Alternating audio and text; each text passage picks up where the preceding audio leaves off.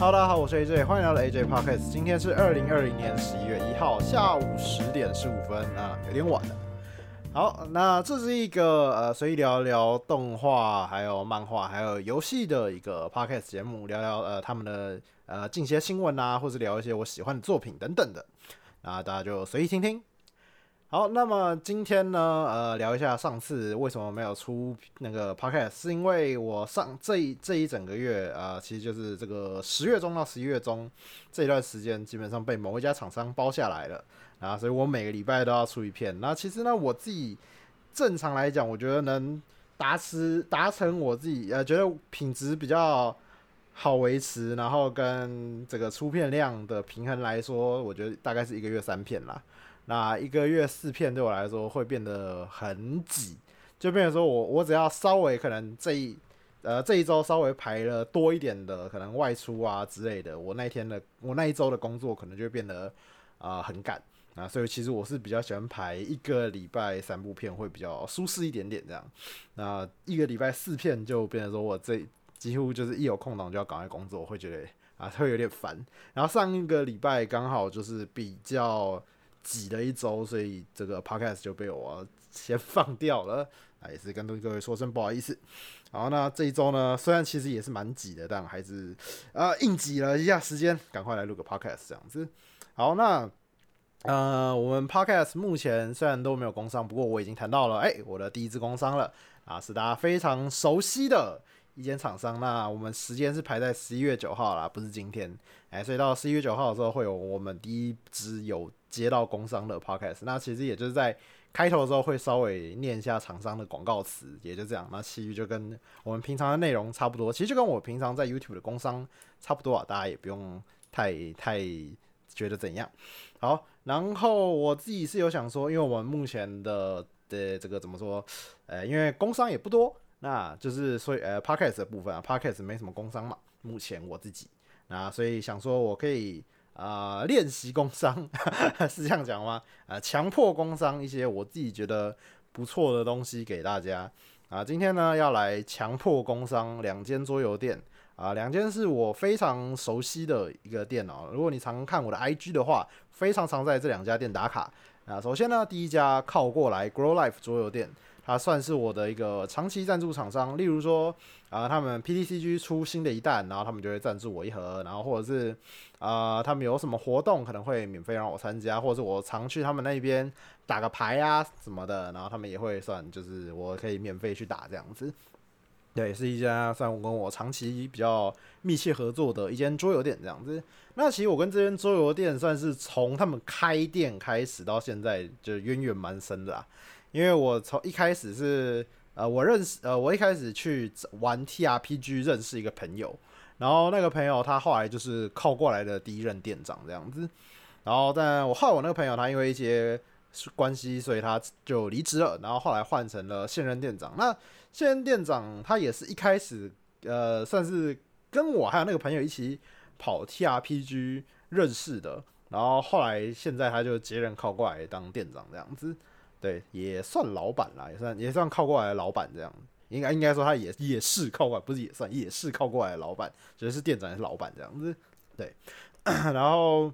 呃，所以我们跟靠过来的关系算是蛮密切的。这样，从我还是一个当时也还是一个非常非常小咖，虽然现在也没多大咖，但勉强是个呃靠网络过活的人。然后现在就是跟他们就可以做比较多的回馈合作这样子。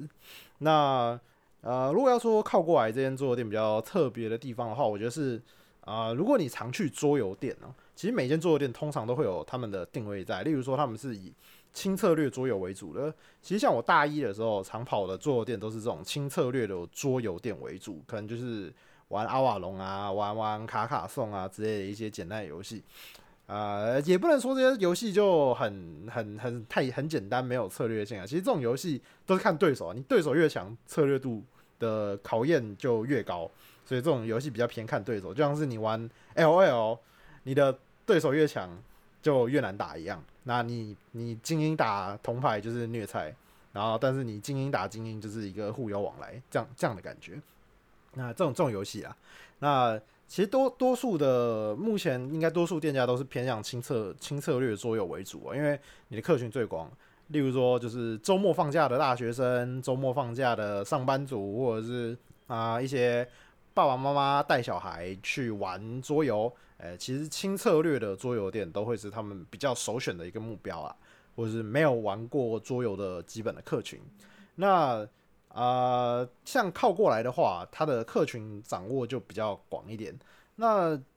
呃，有一些店家呢，他可能是专门做某些类别的，像卡牌游戏，像有一个比较知名的连锁卡牌游戏店，就是猫脚印。猫脚印它就是基本上就是所有卡牌游戏，游戏王啊、PTCG 啊、魔法风云会，他们都比较主打这一块的，就不是主打就是桌游为主这样。那靠过来它是比较什么都有沾到一点，轻度的桌游它也有，轻策略桌游，然后中间值的一点的中中中策略的桌游也有。然后或是比较大的一些哈扣的，只有英文版，根本连中文版都还没出的这些比较哈扣的桌游，也有他们也有在也有在玩这样子。那但我觉得通常啊，这种什么客群都想抓，从上到下都想抓的人，很容易就是流失掉所有的客群。但我觉得靠过来在这方面意外的做的还不错，就是。今天我看我我因为我很常去他们店家嘛，所以我很很容易看到他们客人长什么样子。就是从呃爸爸妈妈带小孩去买桌游，这种小学生就是跟父母去的也有，然后也有就是呃假日大学生约去玩一些简单的 party game 的也有，然后也有就是下班之后，然后拖着疲惫的身心，然后想要来找找朋友。快乐打个那个集幻式卡牌，打个魔风，打个 PTCG 的这个社畜上班族，哎，也是有的。所以其实我觉得他的客群掌握算是各个年龄层都掌握的蛮好的，都没有都都蛮没有流失掉。我觉得其实有一部分是他们店家在呃装潢上，我觉得也算是蛮蛮不错，我觉得算是一点啦。他们店家给人的感觉比较。是一间有装潢过的咖啡厅的感觉，不会有一种，哎，因为有一些可能比较小资金的桌游店，他们看起来就是比较阳春一点。你去那边，你就是纯粹是玩桌游；但去靠过来的话，有一部分是你可能可以去比较有一种惬意的闲聊的感觉。那因为我已经也不是也没有到年纪很大啦，也接近就接刚好接近三十这样，但因为稍微。呃，也有一点点财力，然后有一点点年纪，对于玩桌游这件事比较没有那么着重。在我今天去桌游店，我斤斤计较每一小时都一定要，每分钟我都要玩到游戏，比较没有这样。我可能就是呃，我们玩个一个半小时的一个桌游，然后我们可能会有三十分钟聊个天，然后这样两个小时比较惬意，然后喝个那边饮料这样子。然后的他们的餐饮啊，也是有比较稍微有在弄啊，有是上一次稍微有。比较餐饮，推荐他们的拌面，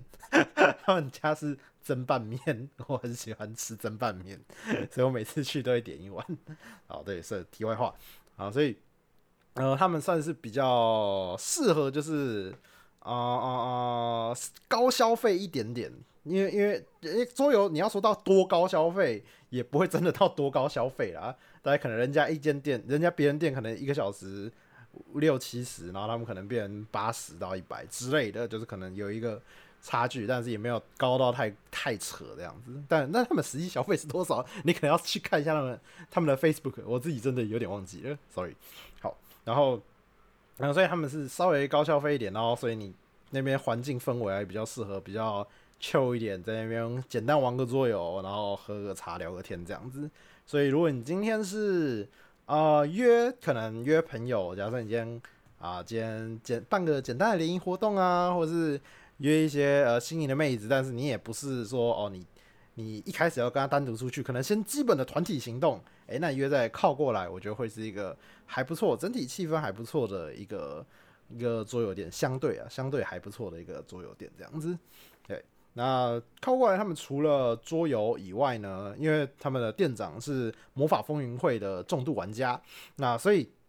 那如果你是魔风的玩家的话，他们那边也有除了进卡牌以外，他们也都会固定有开那个魔法风云会的现开赛啊，然后偶尔会打标准赛等等的。那这些详细资讯也可以去他们的 Facebook 去看。那如果你有想要订一些，我呃，就是例如说可能美版特有的一些。特特别的卡包的话，呃，可能也可以问问看店长有没有能帮忙进之类的，呃，这个这个服务我不确定有没有，因为我之前是有看到他有在进一些美版的卡包啦。对，然后此外呢，他们在 TRPG 上目前也是很努力在推广这一块。那 TRPG 呢刚也有讲到这个名词哦，就顺便也聊一下，我自己也是蛮蛮喜欢 TRPG 的。那 TRPG 呢？它就是一种最古老的 RPG 游戏。RPG 就角色扮演嘛。然后，如果你玩一些女神异闻录啊之类的，它就是角色扮演游戏。那只是 TRPG 它就是在桌上玩的。它顾名思义呢，它就是用纸跟笔在桌子上玩这个游戏。那怎么玩呢？基本上，呃，它都会有一本规则书。然后那本规则书会跟你讲，你遇到什么情况，你应该怎么做。例如说，你被打了。你要怎么去计算你的伤害公式？你要逃跑，你要做哪一个检定来做确定你有没有逃跑成功等等的。那基本上会有一个呃 GM 那通常呢，依不同游戏的这个系统会有不同的名字赋予这个 GM。例如说，呃，比较知名的克苏鲁的呼唤 COC 这个系统呢是叫 KP。然后如果是 DND 龙与地下城是叫 DM Dungeon Master，然后或者是 K.P 应该是什么守密人嘛？我我我这个有点忘记了啊。对，然后反正剧院会帮你，他有点像是关主，他在帮你运算这个游戏的这个。计算要怎么怎么算，然后他跟你讲这个整个故事是怎么发展。因为我们是角色扮演嘛，所以我们一定有一个故事。那我们会先设计自己的角色卡。那自己的角色卡呢，除了有你自己设计的故事以外，然后还要有你自己设计的能力值等等的。他会跟你讲你这个能力值要怎么填啊？当然不是说哦，我力量超级高哦，敏捷也超级高，智慧超级高，但不会给你们爽，因为你这些是要掷骰子决定的。他会有一些给你正负值啦，所以你也不会说你烂到烂的跟。跟什么一样，但是你也会是可以调整自己的强项，但是你也不会太过分这样子。然后，呃，然后接下来，呃，你的 GM 会跟你说，你们的故事现在是你们要出一个任务啊，然后到哪个地方，然后做什么。然后依照不同系统呢，会有不同故事背景的风格。那比较常见的 DND 呢，就是。魔法与剑的世界，就是标准的中古世纪欧洲啊，就是大家最常看的那种异世界轻小说的时代，有魔法啊，那你可能扮演战士啊，扮演游侠，扮演魔法师去出任务之类的。然后如果是 COC 克数的呼唤的话，通常它的年代设定比较近代一点，设计会在一九二零年的前后，比较近代，所以可能有枪，然后有车，但是它没有就是有智慧型手机这种之类，就更太现代的东西就没有这样子，然后。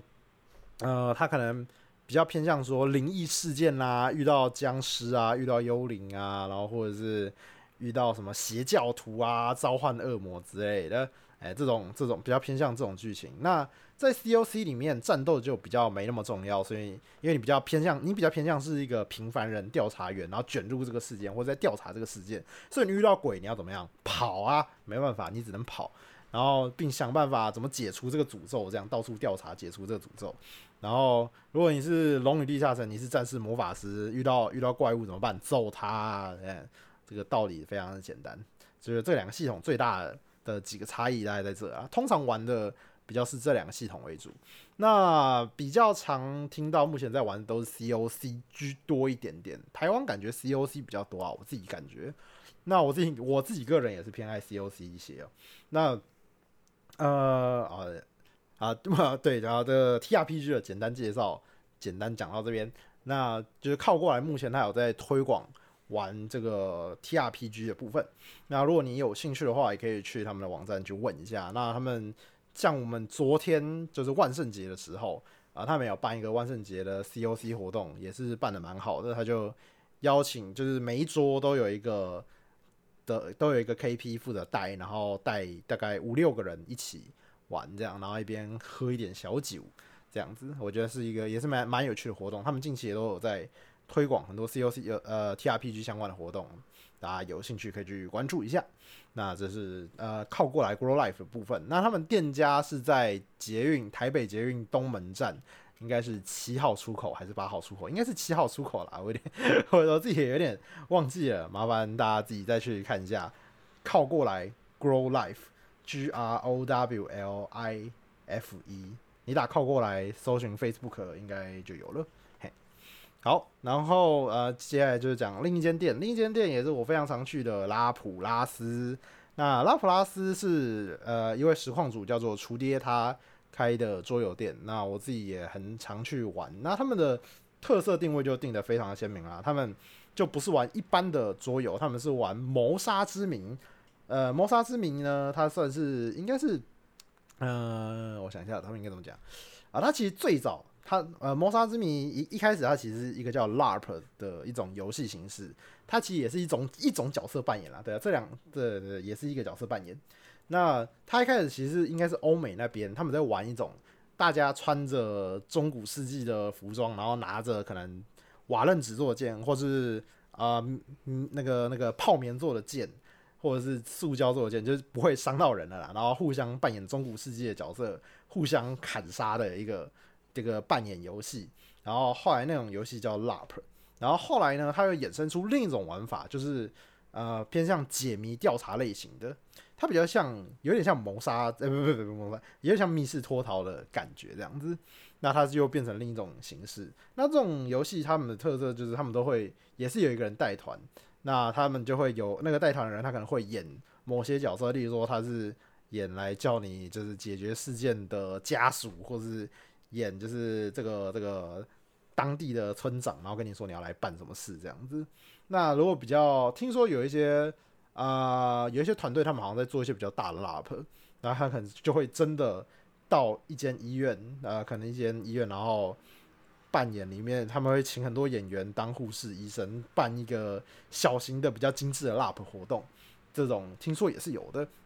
那只是像呃，厨街开的这个普拉普拉斯，他们比较倾向说，他们有进很多别人写好的这个谋杀之谜的剧本，然后来让你选你要玩哪一个剧本，然后就是由由这个 GM 会负责带这样子。那谋杀之谜。呃，如果你有兴趣了解的话，最快的方法我觉得是可以去看一个叫路人的 YouTuber，他有做一系列的影片，可以很快速的了解谋杀之谜是什么什么游戏哦。然后路人的路是那个迷路的，看这样讲迷迷路，我又怕误会成另一个迷路，寻路的路啊，寻路的路。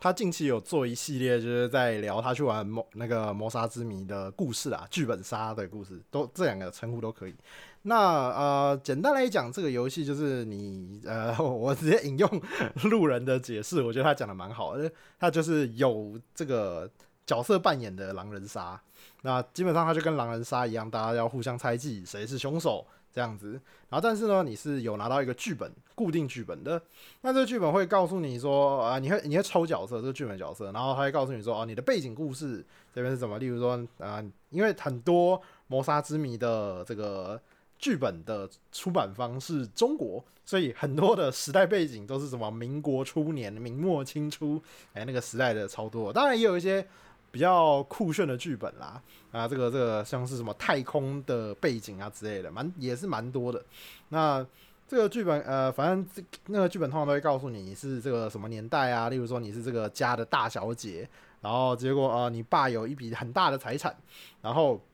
呃但他那天过世了，然后这个家中可能有这个大哥、二哥、三弟，全部都在觊觎这个家产。但此外呢，这个老管家好像在暗中也是在做着什么手脚。然后你大小姐的目的呢，可能是保护这个家产不要流入这些坏人的手中，或者是呃，他可能告诉你说，其实呢，杀了人老爸的人其实就是你，你必须要掩饰你杀了老爸这件事情。对，你的剧本会给你讲一个很长篇的你的故事，所以。前三十分钟呢，都在读剧本，就是在真的在读书。大家基本上一开始三十分钟都是读书会，然后读完记好自己角色的内容，但不用背下来啦。你只要在玩的时候，例如说，哎哎，你昨天是不是在那边那边？然后是不是你有经过花园？然后你这个时候呢，不要说，哎，我看个剧本，不要这样讲。你要说，嗯，我回忆一下，然后再看剧本。哎，你可以一边看剧本啦，但是尽量就是可以加入一点情境这样子。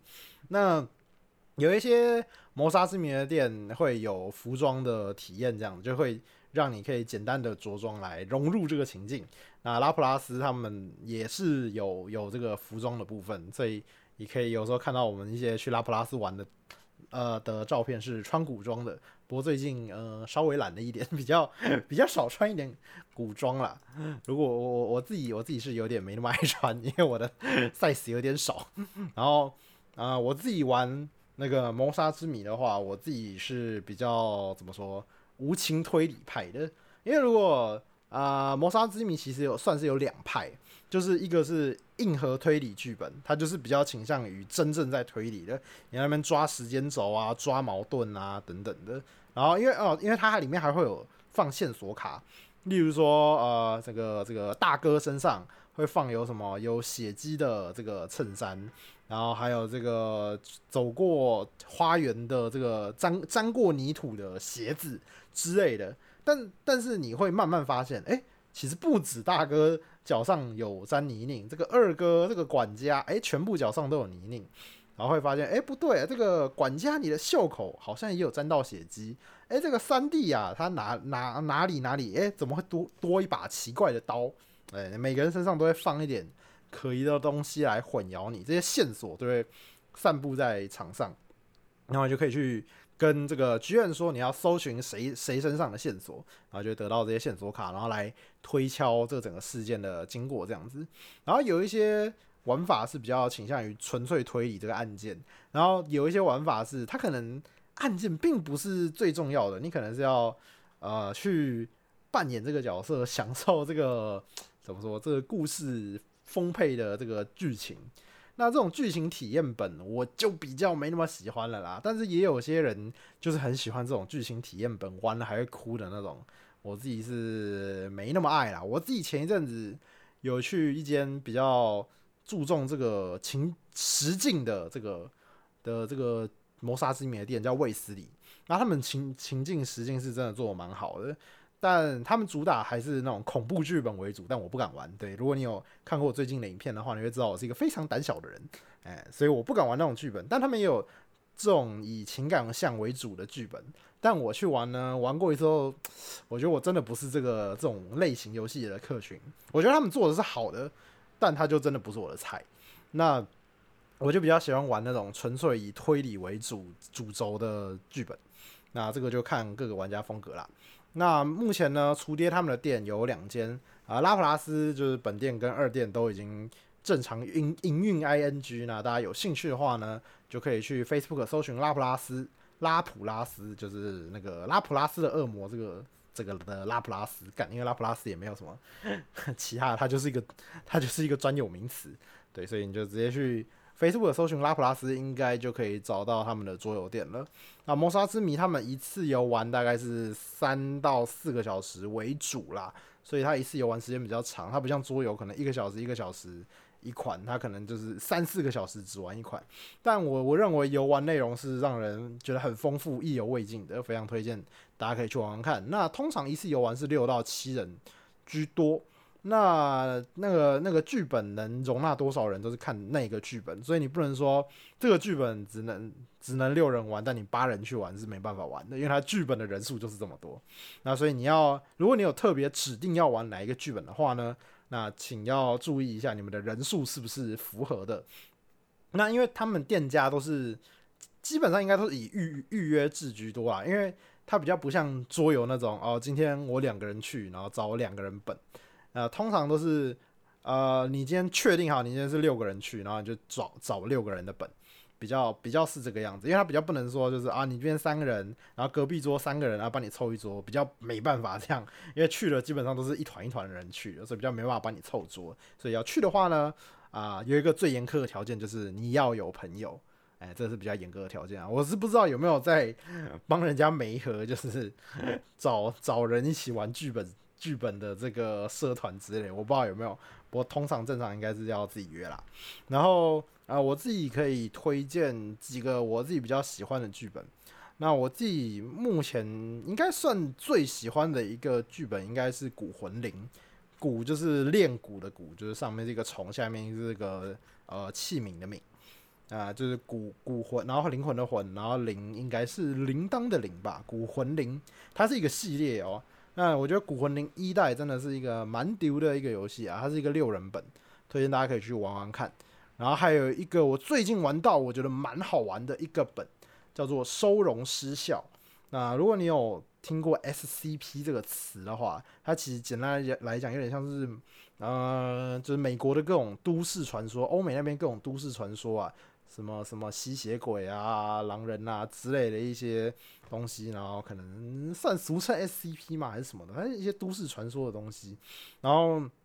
呃，SCP 的那个本就是呃叫收容失效，那个本就是在讲一个专门就是关 SCP 的生物的一个实验室发生了一些事情，然后你们一醒来。你们这些这这些玩家扮演者，你们一醒来就在一个全黑的一个房间里面，然后你们要慢慢探索这个这个这个研究所到底发生了什么事。哎，这两个本反正我觉得还蛮喜欢的本，大家有兴趣可以去玩玩看啊。不过可能也可以稍微问一下主持人，如果你们是新手团，可能适合玩什么啊？因为我自己推荐的可能不一定适合新手玩，因为我我是。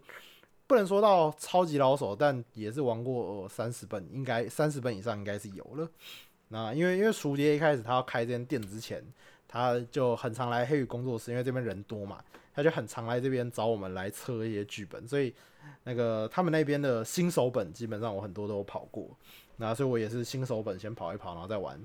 那些比较硬推理的本，因为其实谋杀之谜都有一些比较。固定式的东西啦，例如说你的剧本，不论你是凶手还不是凶手，都一定会有一条叫做：哎，不要让大家发现你的某件事情。例如说，不要让大家发现你其实不是爹亲生的，呃，不要让大家发现你是同性恋。哎哎，这这有我我之前有玩过，真的有一个 剧本有真的有这个剧情，因为因为可能会。被发现，被发现我是同性恋，然后被发现我跟某个人有一腿，然后可能就会再再被发现说，就是一条一条抓上去，抓到我是凶手，哎之类的，或抓到谁是凶手，哎，所以有一些本会有一些隐藏的东西，叫你要隐藏起来。但是通常这种隐藏条件，通常都会被挖出来啊，通常对最后都会有一个关键证据指出，嘿，我找到了，哎，这个爹的这个书房里面有你的 DNA 验证，你根本不是爹亲生的。啊，你不能瓜分我们的家产哎之类的，都会很多很多这种一定关键证据，就是你赖都赖不掉的。所以你玩久了你就知道，啊这种东西根本藏不住。所以我干脆自爆来协助这个这个剧情推进，还比较实在。因为因为所以我就说嘛，我是一个比较玩就是玩推理为主的，所以我根本就没有在在乎这个剧本叫我要不要隐藏，或者这个角色心中有没有想要隐藏，我才不在乎。我就是只是想把这个剧本。完全推理还原出来，我就直接说，哎，好，这个不用问，我我不是爹亲生的，啊，怎么怎么样，这个这个这个证据在这边，那这样子的话，能不能，哎，多推一点东西，或者是省一点时间来放注重在别的部分的推理上，哎，所以玩久了，呃，老玩家会有一点点这种通病啊，哎，不，哎，不一定啊，看玩家，像我就是这种类型的，也有些人就是很贯彻扮演，就是，哦。这个剧本叫我这样扮演，我就会着重在这样扮演上。我觉得没有特别好坏啊，就是看个人的游玩喜好这样子。不过有时候，呃，不同玩法的玩家会因此有点冲突这样子。例如说，可能这个这个角色就是非常护妹妹的，所以今天这个大哥他就是个妹控，所以大哥他就是遇到妹妹的任何的线索，他都会把它保留下来，不公开它，然后并且帮妹妹做假证。然后，但但是这个这个推理玩家就是会推不出来嘛，然后最后再公开结果，然后就会发现，哎，啊，你这个线索为什么不告诉大家？为什么这个不讲？没有，因为我角色扮演上是这样这样这样，我就会，你他妈的，我这么跟你角色扮演，我这推理推不出来，气死我！哎，所以就是，嗯，这个有时候这种玩家也是会 有点冲突的，所以这个大家要自己怎么说，找好适合的伙伴，哎，大概是这样吧。好了，这总之呢，今天推荐的这两间店。呃，靠过来就是桌游店，然后拉普拉斯是玩谋杀之谜剧本杀的店，大家有兴趣的话呢，都可以去玩一下。好，那接下来呢，是我们本周的 A C G 新闻。那这一周呢，不意外的主角当然也是《鬼灭之刃》啦。一方面是这个台湾也上映了，然后一方面是日本也还正夯，哎，所以主角当然还就是跟上周一样啦。好，那首先我们第一则新闻，《鬼灭之刃》剧场版十天卖破百亿日元的票房。剑指神隐少女的影史记录，我靠！那之前呢有讲过嘛，就是《鬼灭之刃》的剧场版三日破四十六亿的票房，然后十天过去了，哇，结果已经突破百亿票房了，这什么鬼数字啊？然后目前他们是观影人数已经高达快八百万了，我的天呐，这个数字真的是有点厉害啊！如果不熟悉日本动画票房的朋友，这边可以给大家一些参考数据哦。像刚刚讲到嘛，就是日那个目前它是剑指《神隐少女》的三百亿日币，那啊就可以《神隐少神隐少女》就是顶标嘛。那啊像柯南也是也相当大众的一部动画，那基本上它都有一定的票房。那呃台湾呢，如果在台湾的话。连连那个柯南都可以有两千万票房，更何况是日本。然后日本目前最好的票房的柯南是《甘青之拳》这一部，票房是九十三亿，也是非常非常优秀的。然后大家非常熟悉，哎，非常夯的《航海王》，呃，它的电影版 Z 这这一部也是达到六十八亿日元。那但鬼灭十天达到一百亿，你就知道这个数字有多可怕了。呃，你的名字应该也是一百多，有没有两百？我有点忘了，反正至少有有一百吧，我印象中。然后这个宫崎骏是有数部有破百亿的作品。然后但是呢，哎，这个时候你拿一个比较值出来，你就可以更感受到鬼灭之刃有多屌。刚我们讲的大多数都是比较大众向的，但我们熟悉的比较倾向是深夜动画这一块，也就是我们常看的一些。啊，例如说《鬼灭之刃》啊、物语系列啊等等的，它可能都是在比较晚的时段播出的。而且《鬼灭》是不是在深夜时段播出？我有点不确定，应该是啊。这这么多见血的画面，应该是在深夜播出。对，一般一般一般深夜动画，像像像像《福音战》，看看我又讲了一个有点尴尬的案例，因为《福音战士》一开始好像也是在 正常时段播出啊。反正我们熟悉的那些动画啦，呃，俗称之深夜动画，呃，基本基本上票房不会到太。也不能说不好，但不会到这么这么百亿这么夸张。哎，目前相当好票房的深夜动画就是像《Love Life》的剧场版，那一部是有二十五亿还是二十八亿票房，我有点忘记了日币啊日币。但这已经就是深夜动画的相当顶标的数字了。那像之前呃台湾也很夯的《泽兰永恒花园》这一部，也是有十五亿日币的票房。但是你看，你看一一一比哦，这个刚刚那些百亿、两百亿、三百亿的，这个十五亿听起来就蛮弱的。但但但这个真的是因为《鬼灭之刃》的票房太扯了。一般来说，这个深夜动画，我觉得有十亿日币的票房，应该就是绝对是及格，而且相当不错了。哎，上面那些两。二十二十几亿的都是已经顶标了，破百亿这个不太正常。不过我觉得鬼灭它要冲到三百亿，我觉得目前看来这个势头是有可能的，因为他这边有讲哦，他只花了这个十天达成这个记录，比神隐少女快了二点五倍，哎，让人期待是否有机会挑战影史第一的票房？哇，真的太可怕了！如果鬼灭之刃真的成为日本影史第一的这个。动画电影，哎，应该应该哎，三百亿不止动画电影啊，是直接日本最高票房的话，我靠，那 《鬼灭之刃》真的是怎么说划时代的一部作品了吧？哎，不对，应该说它已经是划时代的一部作品了。不好意思，不好意思，修正一下说法。接着是我们下一则新闻，《鬼灭之刃》剧场版有人盗录被抓进警察局，那这是我们台湾的新闻。《鬼灭之刃》剧场版《无限列车篇》台湾电影院严阵以待，防盗录影全民运动，勿以身试法。那就是在讲三十号的时候，也就是十月三十号上映的那一天，就有抓到下午有大学生触法，然后业者发现后马上送移送那个警察局，然后再次呼吁啊，电影影片开始播放，从预告片到片尾，工作人员名单都不可摄影。哎，不可拍摄荧幕，呃，那个电影的影厅的荧幕。那无论是个人收藏，或是私下与朋友分享，啊，都属于违法重置的行为啊。所以各位朋友，如果你不知道这件事，我相信现在大家应该都知道啦。啊，如果你就是啊，真的运气不好不知道的啊，真的千万不要这样做。那其实我觉得怎么说，这是一个社群媒体时代的遗毒吧。我并没有要批评这个社群媒体的时代啊，并且我也是靠这过活的，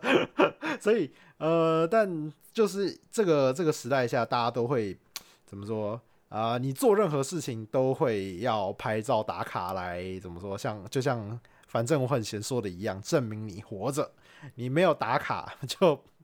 没有存活下来的证明，所以就很多人呢，今天就是去看电影也要。拍个照之类的，其实大多数的电影，我印象中应该蛮少人这样做的啦。其实也也有也有可能是我没注意到。我有一次有注意到，就是有一个大婶在看电影的时候，哎，先拍个照，然后马上呢，旁边刚好工作人员就制止他，然后马上叫他删除他刚刚拍照的照片。这是这是我之前在看别部电影也有遇到过，但我这真的是我少数有注意到过的一次，平常很少有看到。那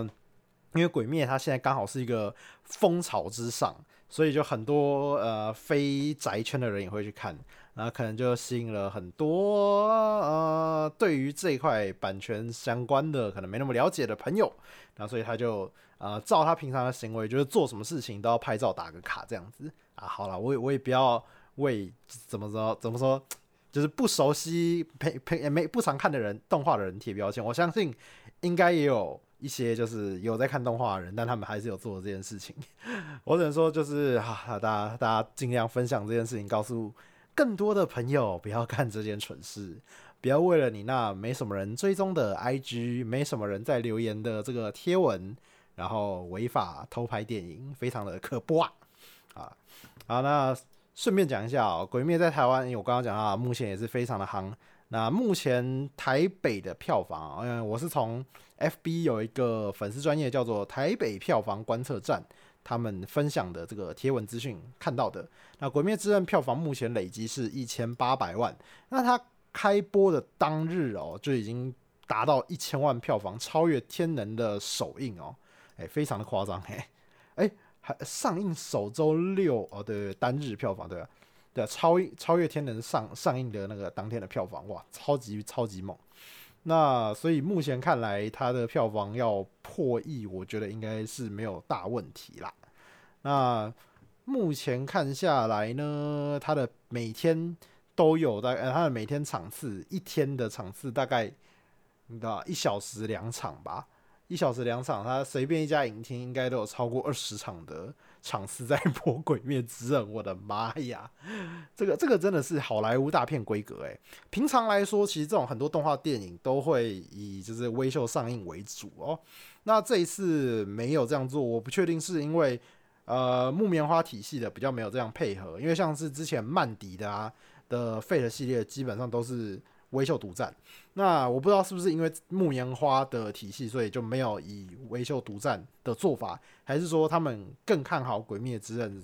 的票房，所以选择不让微秀独占，而而扩大它的怎么说呃戏院的听数？因为其实听数真的影响很多，就是如果你这个电影听数太少，那基本上这部电影的票房就很难有太多的期待。那如果听数大的话，是有机会到更大的票房，但是，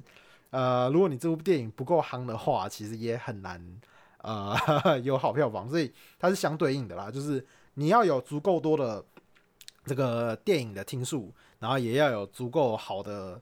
呃，也不能说一定到好啊，就是吸引观众来进来看消费的这个电影，才能达到呃好的票房。它是两边相对。缺一不可的要素，这样子。然后顺带一提，我以前上过一门电影行销的课程，那老师是在业界工作人士，所以他对票房的计算啊等等的是比较敏感的。然后他自己有做一个非常非常简单的公式公式啦，就是诶不是说百分之百准确，但是大致上可以这样推估。而且呃，其实目前使用下来，推估的票房都不会差到太远。就是说台北票房，因为呃基本上大部分在讲票房都是讲台北票房。然后台北票房直接乘以二，啊，通常就是全台票房。那全台票房目前看来，这样应该是已经达到三千六百万了，所以相信破亿应该不会是太难的一件事啊。《鬼灭之刃》那能不能啊让它达到台湾动画的更高的高度，我是蛮期待的，因为这样也代表台湾人在消费动画上是有意愿的，那也会更有代理商愿意。花钱去代理各个各式各样的动画片进台湾，这样，那我们也有更多的动画电影以及就是其他的 TV 动画可以看。所以说，我们回归这则新闻重点，也就是千万不要道路啊！你知道这个损害就是日本方对台湾的信任，确实，嗯，我不知道到底是真的这么严重，还是假的这么严重啊？我认为应该是真的啦，因为毕竟你真的道路影片，然后造成电影方的损害，不论这个损害是高是低。多少都会影响这个日本方代理的意愿，也许不至于真的到说哦，我再也不代理给台湾了。但我觉得延后台湾的上映的时间这件事情，我觉得是有可能做的。我认为是有可能的，因为你知道以前啊，台湾很多动画电影都是隔非常非常久才上映的。我们现在能在相近的时间看到日本的动画，已经是非常幸运的。现在应该差不多像你的名字啊这一类比较夯的，可能就是隔个一两个月到到一季，应该久一点到一季吧。但你看，像鬼灭这个就隔了一两个礼拜就可以看到，虽然还没办法做到像好莱坞那样子，就是同步甚至提前上映。其实我也真的是觉得好莱坞也蛮重视台湾市场的，居然可以做到提前上映这一点。我之前有听说，确实啦，好像啊，台湾的票房算是怎么说，有参考价值，还是有指标性的。就是虽然不是说非常的怎么说这么庞大，但是有好像以以参考数据来说是有价值的。所以好莱坞电影商蛮有意愿，就是同步上映，或者是甚至到提前上映这样子。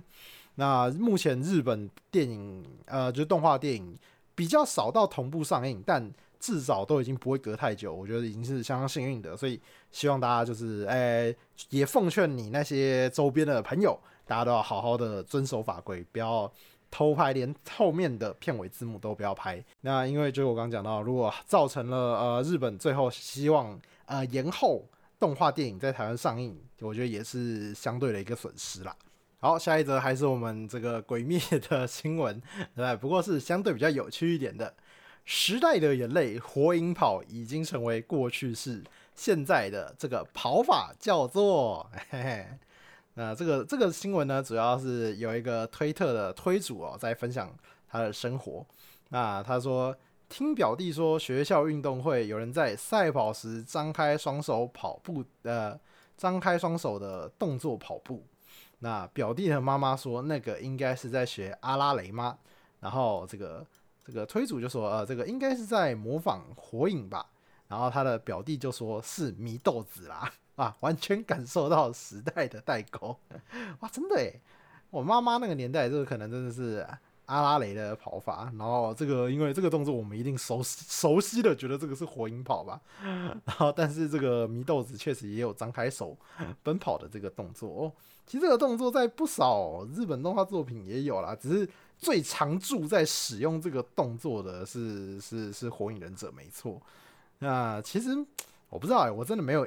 没有太去记忆到祢豆子这个很代表性的跑法嘛，我也我没特别的感觉，所以我还是会比较倾向于习惯说这个是火影跑啊。当然这也有年代的关系。嗯，那其实我觉得讲到火影哦，我是觉得我蛮喜欢火影忍者一点，就是它是。呃，随着一个年代陪伴的一种感觉，因为像《鬼灭之刃》，它其实算是连载到结，从开始连载到结束算是蛮快的。那《火影》它是连载了好几十年，从我国小，然后到我大学，然后到现在，它都还在播出他的儿子的 的外传，所以我觉得《火影》会有一种陪我长大的感觉。但《鬼灭》因为它可能就是没有到那么长的时间，所以你就我觉得，因为因为当然我不是。鬼灭的主要受众，所以我不知道会他们到底会不会有这种陪伴成长感，但我觉得可能会比较少像名人这种，我跟他一起是小学生，然后我跟他一起成为就是青少年，然后我跟他现在一起成年出社会一一样一样在当社畜，虽然这层级不同，人家是村长，然后还是。这个这个世界的最强战力之一，我只是一个小狒狒，但是我们都啊有有着一些类似的一些烦恼，成长的烦恼这样子，所以我会觉得，嗯，《火影忍者》这部作品呃，并没有说到完美无缺，但它的这种陪伴感、成长感，我觉得算是在三本著里面，以及在 Jump 的大部分的作品里面比较少有的。所以说，其实我开始喜欢火影算是偏后面的事情了。因为我其实要说，我觉得忍界大战打的也没有到算我，我觉得没有到很好看啦。我觉得那一篇有点太长太拖，又臭又长，然后最后又突然跑出一个这个大头目会议，我觉得也是。有点微妙的一个设定，然后最后佐助硬要跟鸣人再开战，我觉得也是蛮微妙的。但是就是看到就是这个角色跟我一起从小学到就是慢慢成长到现在，然后成为 成为这个他心目中的村长，对，就是觉得蛮感动的啦。就是这种跟我一起长大的感觉，所以他是后来我才开始怎么说，回头去想这种感觉，才开始又慢慢喜欢上《火影》这部作品。但是就是没事，不要去细想它的一些细节啦，因为想一一一去想这些段落，我又觉得啊，好像又有点微妙。但啊，对目前的定位上来说，我心中还是觉得是是喜欢《火影》的。接着是我们本周最后的一个新闻，那这个也是我们这一周也是呃，他大家讨论度蛮高的一个。那就是中国版《棋魂》变成爱国教育片。那我前阵子有看到这个中国版翻拍的《棋魂》啊，我抱歉，我我真的都称《麒麟王》，我还是习惯讲《麒麟王》啦。啊，就是中国版翻拍这个《麒麟王》，然后呃，有我有我有就是怎么说转贴他的这个海报，哎，不是海报，就是剧中中间的剧照截图，就是觉得这个作为实在是太鬼神了，我的妈呀！那但是呢，我觉得这个人物造型上的这个很鬼神，其实是不到很严重的一件事情哦。因为其实你真的要很像二次元的角色，本来就是偏难的一件事情啦。所以我当然也不会太要求，也就是拿来笑笑就好。搞不好，诶，他真的这个内容拍的很扎实，拍的很好，也说不定啊。然后结果呢，他这个一播出啊，哇，吓死人呐！我的天呐，我这个我看我看一下他这个剧照讲的内容，真的是厉害了。简单来讲呢，这这一段是说啊，这个这个当年是香港回归一九九七年，然后这个阿光就说今天是这个经历了百年沧桑的香港回归祖国的怀抱，哎，然后是全中国人都该开心的日子。哇，我的妈呀，夹带着这么这么大的私货，哎，这个以中国的讲法就是夹私货，哎，不对，哎，不对哦，我觉得以中国来讲这个。这个比较在在在中国的角度来说，这个比较夹死货，这个是呃政治正确，对吧？这样这样应该以他们的角度来说，这个应该比较夹死货。哎，呃，其实我也不太确定他们的用词这样这样到底对对不对了？啊啊，总总之呢，呃，其实我自己觉得啦，呃，有。爱国主义的作品，其实在这个世界上也都是不少啦。其实我前阵子看了那个什么，呃，日本沉默二零二零哦，汤浅证明拍的，我自己很吹的一个导演，我自己也觉得他那一部的爱国主义有点太重了啦。对，看的也是觉得有有一点点尬，但我觉得他至少有在做一个包装。但这个《麒麟王》这个真人翻拍版就真的是完全没包装了。但你要我说。呃，我觉得很嗤之以鼻嘛，而且我觉得倒没有哦，因为我我就我刚刚说，其实全世界的作品都一定有有在宣扬自己国家的一些内容在里面。那中国它又是一个呃相对极端的一个国家，因为他们 必须要这么做，有些东西就是啊，他们上头必须有这样规定，那你就必须要照做。那虽然不是每部片都这样，那可能这部片可能有呃得到一些指示，或是有得到。他们的文化部的什么什么摸头，或是得到赞助之类的，那所以他们必须要有一定程度的在宣扬他们的国家理念，然后所以变成这个国家宣传片、政治宣传片，啊，可能也是一个不得已的做法。我相信啊，大部分有这个呃，在在这个电影工作圈有做这个艺术相关工作的人，一定都不会想要这么的露骨的在宣扬这个政政治理念。他们可能可以可以加可以宣扬自己的政治理念，但不会宣扬的这么的露骨啊！我觉得相对是可能以中国啊，不不是以中国，就是以这个制片商来说，制作方来说，他们是有逼不得已要制作这么露骨的。那所以我觉得这就是一个没办法。我相信不论是哪一个国家做如此露骨的这个怎么说，国家的政治宣扬吗？都会让人觉得蛮微妙、蛮不舒服的啦。我觉得也不只是中国，但中国呢，刚好也是呃近期在国际上特别敏感的一个国家，所以大家又会更觉得哎呀，这个中国又做这件事情啊，看特特别的不舒服。我觉得这个这个是可以理解的。但我相信今天啊，就就我刚讲的日本沉默二零二零好了。啊，虽然我刚说它有稍微包装过啊，但我觉得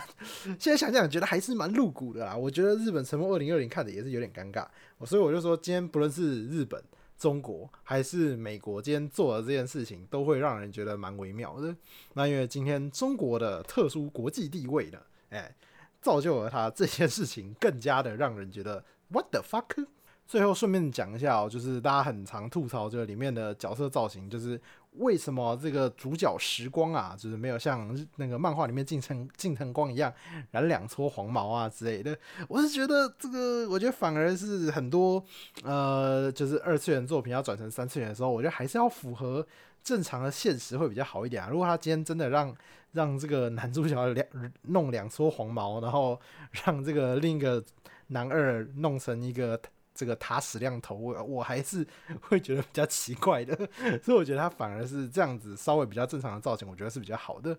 但是他结果这个左为，它里面不是左为，它里面叫叫楚莹，那这个角色结果反而这个角色去符合原作设定，那反而是更奇怪的一件事。我觉得这个制作组的思维也是蛮奇怪。我觉得我反而是对这个男主角不符合漫画的设定，我觉得是比较好的。但结果左为反而特别去这样，有一种怎么说奇怪的反差吗？我觉得蛮微妙的。那我觉得其实，在呃这方面呢，就是二次元变三次元的方面，我觉得这个漫威是做的非常非常好的哦。也不是漫威啊，其实我觉得 DC 也还行，就是在把这些漫画人物转成就是现这个好莱坞电影的方面，其实像我觉得超人哦，DC 的超人就是一个。蛮难从三次元转成二次，呃，不，二次元转成三次元，然后还要很符合现代审美的的一个角色哦，因为他就是穿着蓝色紧身衣跟跟三角裤，就是一个很你放到三次元就是非常奇怪的一个设定。但是他后来重新调整了他的美术，他的这个紧身衣变得有点像是怎么鳞片甲的之类的的感觉嘛，所以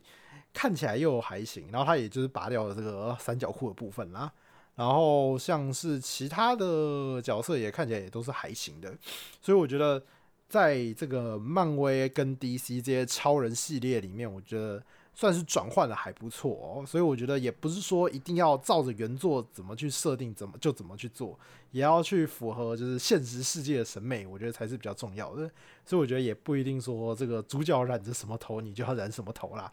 当然啦，如果你是奇木南雄之类的一些比较偏搞笑的，那当然是例外啦。但除此之外，我是觉得还是尽量以符合就是现实世界的审美会比较重要。不然你在现实这个这个电影版里面看到一个染着奇怪的头啊，或者是。非常就是漫画造型的衣装，我觉得都是会让人觉得有点尴尬的啊啊！我觉得我觉得 X 战警哦，X 战警里面有有一个角色好像叫灵蝶吧，还是什么？看我真的有点忘了。他在那个 X 战警前传系列好像是天启那一集吗？还是还还是未来期？看我真的有点忘了。反正里面有一个穿着死裤水的女角色，然后我就看着那个死裤水，我就不知道为什么觉得有一种。也不是只是，也不只是他的那个死裤子，就是他整体造型，加上他这个角色就是比较偏没什么没什么演绎的一个角色，所以就让人觉得哇，超级尴尬的一个角色哦。所以我觉得那个就是标准的，我觉得没有符合现代审美，就是现实也不是指现代啊，就是现实世界审美的一个角色，直接搬出来用，有点微妙这样。好，那我们本周的 podcast 就到这边。那我因为我还要再回去赶工作，所以不好意思啊，这一次也就简单的小聊一下 A C G 新闻。其实时时间上应该是够了吧？我看这个时间长度应该是 OK，也是差不多一起 podcast 的量这样。前面讲桌游店的有点讲太久了。好了，那下一期之后，因为我这这周做完之后，下一期应该算是会比较宽裕一点点。我们再看能不能多聊一些其他的东西。好，那各位同学，拜拜。